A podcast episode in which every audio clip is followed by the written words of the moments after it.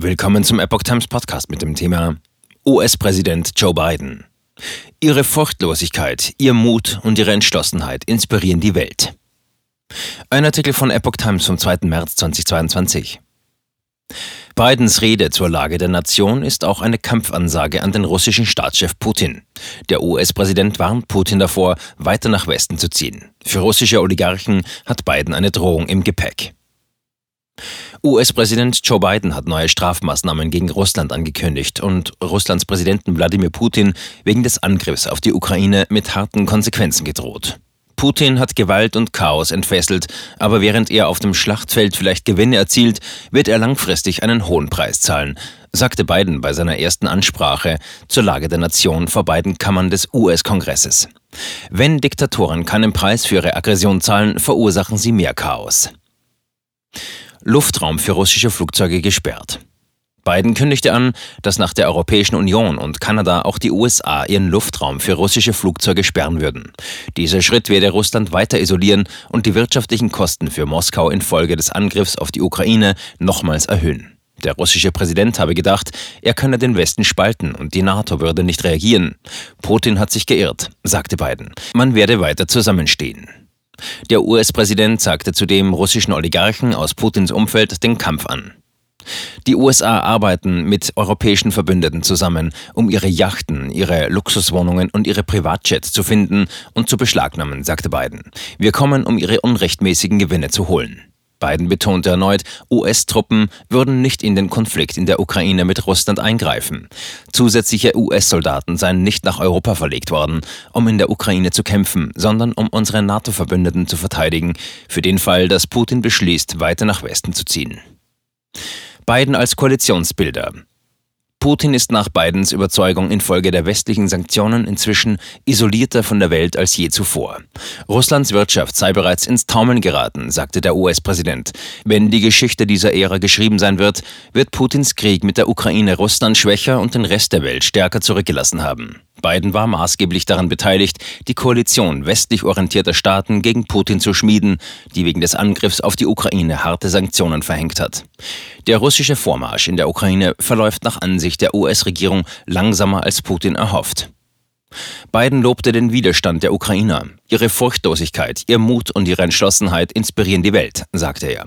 Putin mag Kiew mit Panzern einkreisen, aber er wird niemals die Herzen und Seelen der Ukrainer gewinnen.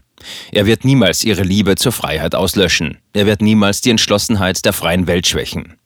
Biden sagte, im Wettbewerb zwischen Demokratien und Autokratien stellten sich Demokratien den Herausforderungen und die Welt entscheidet sich eindeutig für Frieden und Sicherheit. Biden stellte der Ukraine weitere militärische, wirtschaftliche und humanitäre Hilfe in Aussicht. Wir werden das ukrainische Volk weiterhin bei der Verteidigung seines Landes unterstützen und dazu beitragen, sein Leid zu lindern. Biden rief bei seiner Ansprache zu einem Zeichen der Solidarität mit der Ukraine auf. Vor den Zuhörern sagte er unter Beifall, bitte erheben Sie sich, wenn Sie können, und zeigen Sie, ja, wir, die Vereinigten Staaten von Amerika, stehen an der Seite des ukrainischen Volkes. An der Ansprache nahm die ukrainische Botschafterin Oksana Markarova als Ehrengast von First Lady Jill Biden teil. Auch Inflation und Pandemie ein Thema. Der Ukraine-Krieg dominierte vor allem den Beginn von Bidens gut einstündiger Rede, in der es auch um zahlreiche weitere Themen ging. Den Kampf gegen die hohe Inflationsrate bezeichnete Biden als seine Top-Priorität. Die Rate von zuletzt 7,5 Prozent ist für Biden und seine Demokraten acht Monate vor den Kongresswahlen gefährlich. Obwohl die US-Wirtschaft brummt und die Arbeitslosenquote niedrig ist, sind viele Wähler wegen der steigenden Preise unzufrieden und lasten das Problem teils der Regierung an. Biden stimmte die Amerikaner auf eine Zukunft ein, in der die Corona-Pandemie nicht mehr ihren gesamten Alltag bestimmt. Seit mehr als zwei Jahren hat Covid jede Entscheidung in unserem Land und Leben dieser Nation beeinflusst. Und ich weiß, dass Sie müde, frustriert und erschöpft sind, sagte er. Aber dank des Durchhaltevermögens der Menschen gehe es nun vorwärts. Es ist an der Zeit, dass die Amerikaner wieder an die Arbeit gehen und unsere großartigen Innenstädte wieder füllen. Menschen, die von zu Hause aus arbeiten, können sich sicher fühlen und ins Büro zurückkehren. Biden forderte die Menschen außerdem auf, Corona nicht als parteipolitischen Streitpunkt zu betrachten. Lasst uns aufhören, uns gegenseitig als Feinde zu sehen und anfangen, uns als das zu sehen, was wir sind, nämlich Mitbürger. Es gehe darum, Probleme gemeinsam anzugehen, um vorwärts zu kommen. Seit Beginn der Pandemie sind in den USA mehr als 950.000 Menschen im Zusammenhang mit einer Corona-Infektion gestorben.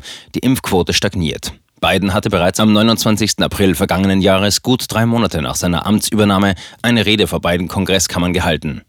Die erste Ansprache eines neu gewählten US-Präsidenten bei einer gemeinsamen Sitzung des Repräsentantenhauses und des Senats im US-Kapitol wird traditionell aber nicht als Rede zur Lage der Nation bezeichnet.